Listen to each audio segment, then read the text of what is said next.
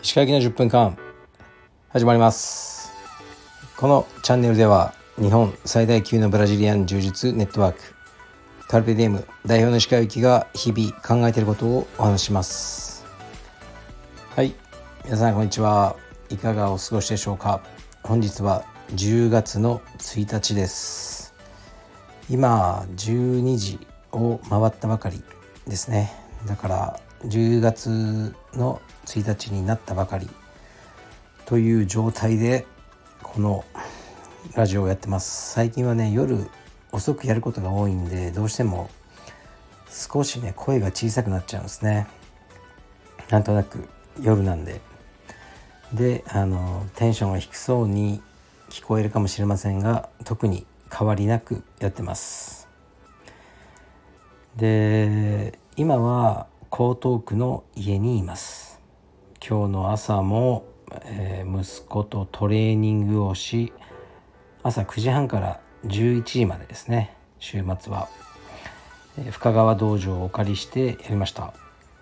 僕と息子以外誰もいないので毎回土曜日は広々とね使わせてもらって本当にありがたいですね。でそれから昼は部屋の片付けをしたり少し仕事をしたりコーヒーを飲みに行ったりブラブラしてで夜は息子とプールに行きました。で土日はねプールすごく人が多いのでわざとね夜遅い時間に行ってるんですよね。あのまあすごく近いんで家から。今日は8時、えー、夜の7時半から9時ぐらいまでやりましたね。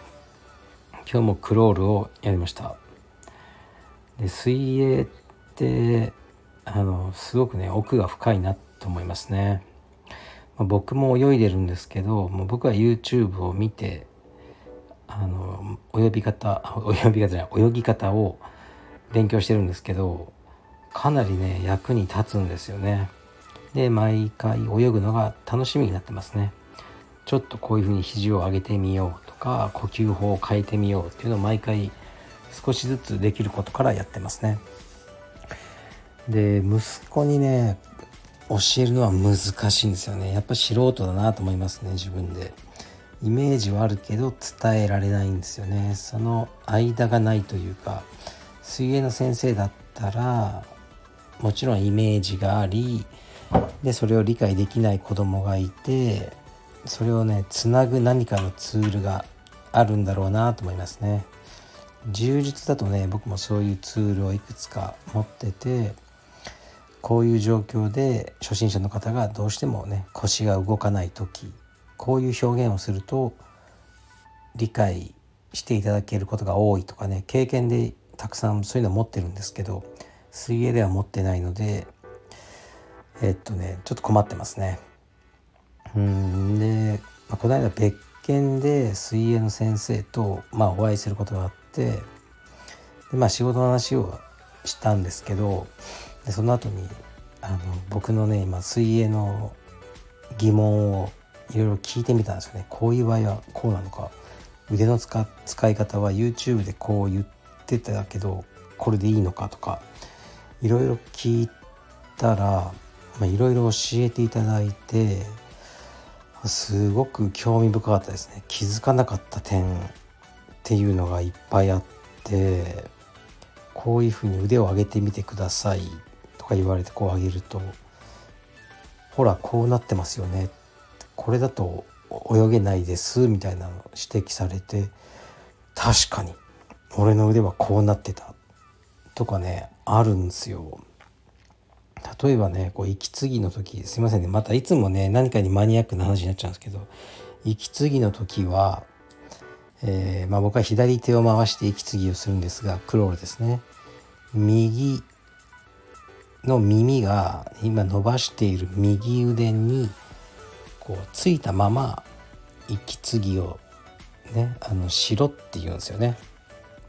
だから顔を無理に上げるなってことなんですけど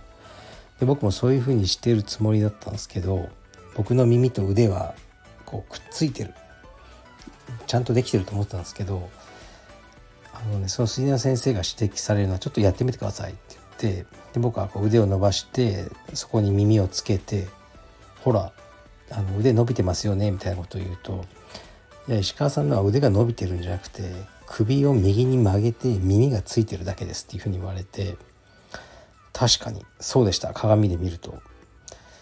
だから表現の難しさですよね。腕を伸ばすために、ね、腕を耳につけろってこう言ってるのに動画では、まあ、僕はねそれをこううんだからまあ手段がこう目的化したというか自分のね首を横に曲げて耳をね腕に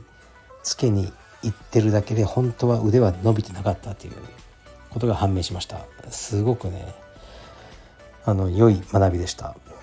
だから耳がついてることが大事なんじゃなくて腕が伸びてることが大事だ。っていうことをね忘れないように頑張ろうと思いました。うんこういうのいっぱいありますよね充実でも。そういううんなんか気づかされることを自分でちゃんとね言葉で説明できるね指導者になりたいなと思いますね。まああまり指導はもうねしてないんですけど。指導といえばえー、っと、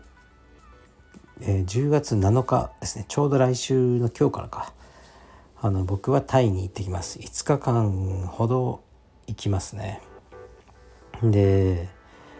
バンコク道場に行くんですがバンコク道場はですねなんと今計画では11月12月1月2月と、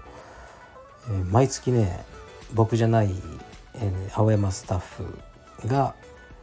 あの行くことになってます。で週1人1週間ぐらいで、ね、1人ずつ行くってことになってますね。まあありがたいですね。まあスタッフとかはね多分まあわからないけどまあ行きたいのかな、まあ、行きたくなければ別にね行きたいやつが行けばいいんですけど今のところ多分どちらかというと行きたいんじゃないかなと思ってますね。うんやっぱこう日々のね仕事まあ単調ではやっぱあるんで道場での仕事はそこから離れてでまあバンコク行って少し観光などもし、ね、新しい友達もできたりして楽しいんじゃないかなと思うのでみんなあの楽しんでほしいですね。うん、で僕はまああの来週から行ってくるんですがなかなかねあのずっと来てくださいって言われてたけどあの断ってたっていうかちょっと渋ってたんですよね。でまあ理由はねただ一つその僕があのタイに行ってる間ね息子のレスリングの教室に連れて行く人がいないっていう問題ですね。でまあ妻が行けばいいんじゃないかとも思うんですけどまあ本当ダメなんですね。あのうちの息子のメンタルが崩壊するんですよね。妻がいるとあの甘えちゃってで本当に別人のようにダメになるんで、うん、これはねもうしばらくは妻は来ない方がいいと思ってるので妻が連れていくっていうのはねまあもうなしにしてるんですね、うん、だったらむしろ行かない方がいいっていうぐらい思ってて。でまあ僕が行くしかないですよね。で連れて行ってくれるバイトみたいなのないのかなってねいろいろ探したりしてしたらまああったんですけど、うん、まあなんとなくねちょっと不安だしまだねそのサービスは利用しないでおこうと思って、まあ、僕が行ってるんですけど本当にねこの6歳、まあ、5歳6歳7歳ぐらいが勝負ここでなんか基本ができると思うんですよね。あの技の基本というかうんその物事を学ぶ姿勢の基本っていうのができると思うので何よりも大事だと思ってあの全てに優先させてやってきたんですねこの1年だからどうしても妥協できないですよね。でこの辺がねなかなかやっぱり理解していただけないことも多いんですけど、ねまあ、バンコクの代表の方はすごくね理解してくださってあの、ね、僕のわがままを聞いてくださったんですけど、まあ、今回はねちょうどうちの息子と娘と妻が3人であの旅行のようなねことを計画してて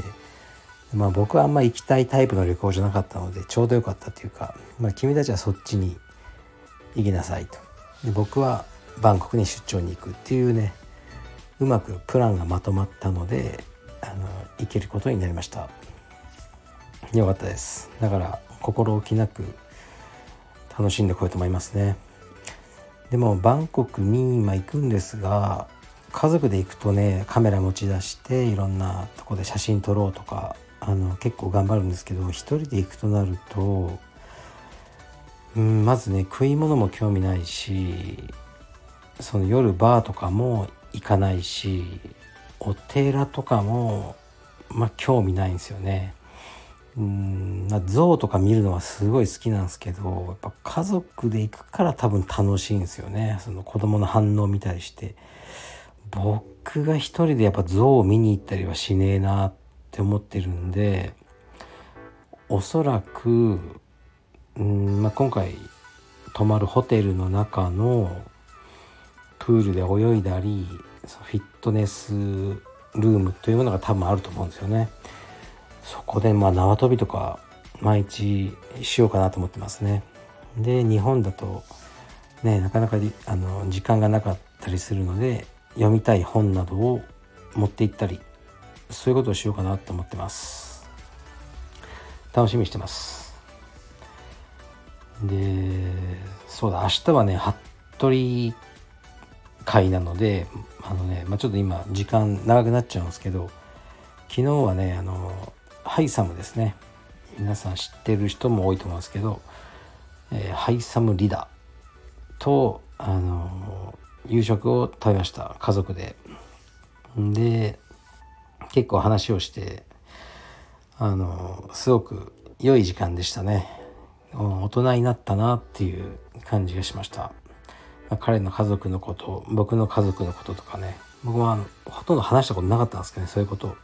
ういうことをスタッフと話すこともほぼないんですけど昨日はそういう話をしましたね。うん。なんかこうハイサムから今まで聞いたことないけどゆうきさんは宗教は信じてるのですか？って聞かれて。いや俺は完全にハードコアな無宗教だよ。って言ってまあ、そういう話もしましたね、うん、そういう話もほとんどスタッフとはしないのでなんで僕が無宗教なのかとかどういう考えなのかとか人生はこういうふうに捉えているとかそういう話をね焼肉食べながら、あのできたのは良かったですね。うん。やっぱスタッフもねみんないろいろ苦労したりね年を取ってだんだん大人になってでねあのうんまあ、話す内容が変わってくるっていうのは面白いなと思いましたね。まあでもねハイ様まだ若い29歳10月で30歳になるって言ってましたね。で彼もこれからもキャリア、ね、勝負はあと3年だぞって言ったらね自分もそう思ってるあと23年でね行けるところまで行きたいって言ってたので多分ね頑張ってくれると思います。でもね、まあ、どんなに有名になってもうんなんか変わらないんだろうなっていう感じはしてあのすごく嬉しかったですね。はい。だこれからもねアメリカに戦っていくと思うんですけど、えすごく応援してます。ね彼のキャリアにねなんか役に立つようなことをね力添えができるなら僕も積極的にしていこうとあの思いました。うんそううんそういうふうに思わせてくれるやつなんですよね。うんだから僕も頑張ろうって思いますね。はいじゃあ今日はちょっとね静かなトーンで話しましたが、えー、明日明日というかもう日付で言うと今日ですけどね。はねまたあの服部君と2人であの永遠にバカな話をしようと思ってます。はいじゃあ失礼します。